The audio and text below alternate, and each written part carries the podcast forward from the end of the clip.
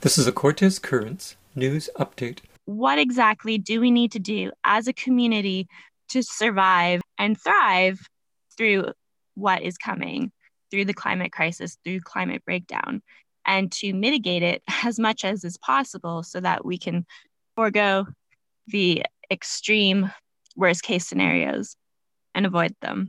Said Ashley Zabartany, after the informal launch of Climate Hope a year and a half ago, the organization was sidelined by the COVID 19 pandemic. Zabartany has been hired to get it going again. Her first project will be drawing up a climate action plan for Cortes Island.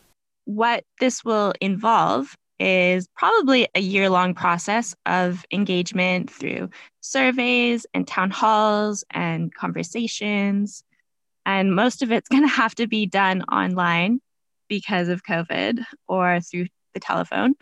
So that poses a different challenge, but we can make it happen regardless. And we have to make it happen because time is running short. The science behind climate change is very dire.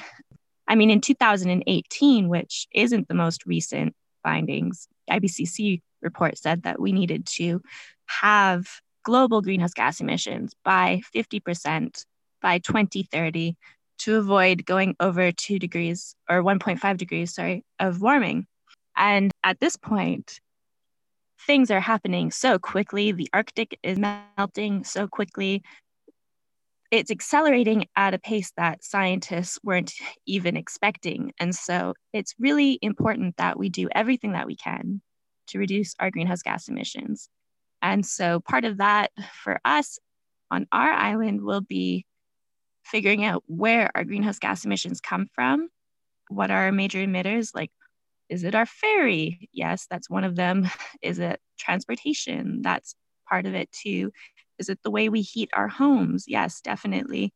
I was actually shocked because I had no idea how many tons of carbon were released from through wood burning. And I know it's so it's such a common sense thing. Yes, if you burn wood for heat, it's going to emit a lot of carbon, but I, I, I actually didn't understand how serious of an issue it was until I started looking into this.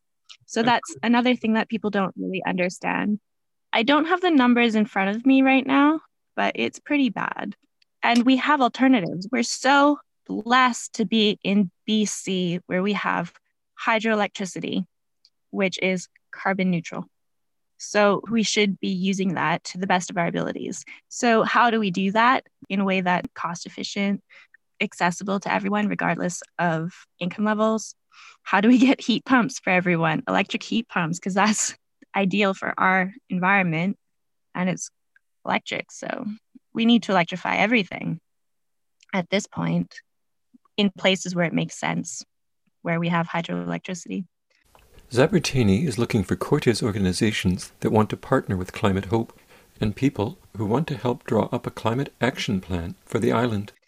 Part of the process of the community climate action plan will be determining first and foremost how many tons of emissions do we put out as a community where are the major sources of emissions how can we go about creating alternatives and how can we do that on our own, like a DIY? Let's get it done because we need to get it done. And we can't just expect someone else to come in and swoop down and save us. We need to save ourselves. So that's why this community led climate action plan is, I think, really important. And it's going to be a bit different from, say, a municipal planner coming in and creating a plan for us, which is what happens in other more well funded municipalities. Usually a planner comes in and says, okay, let's figure this out. Cortes is special, so we're going to have to do this ourselves. And I think we can do it. So, over the course of the next few months, I'll be recruiting people, I'll be trying to engage with as many stakeholders across the island. And I will be uh, reaching out to everyone I can to get involved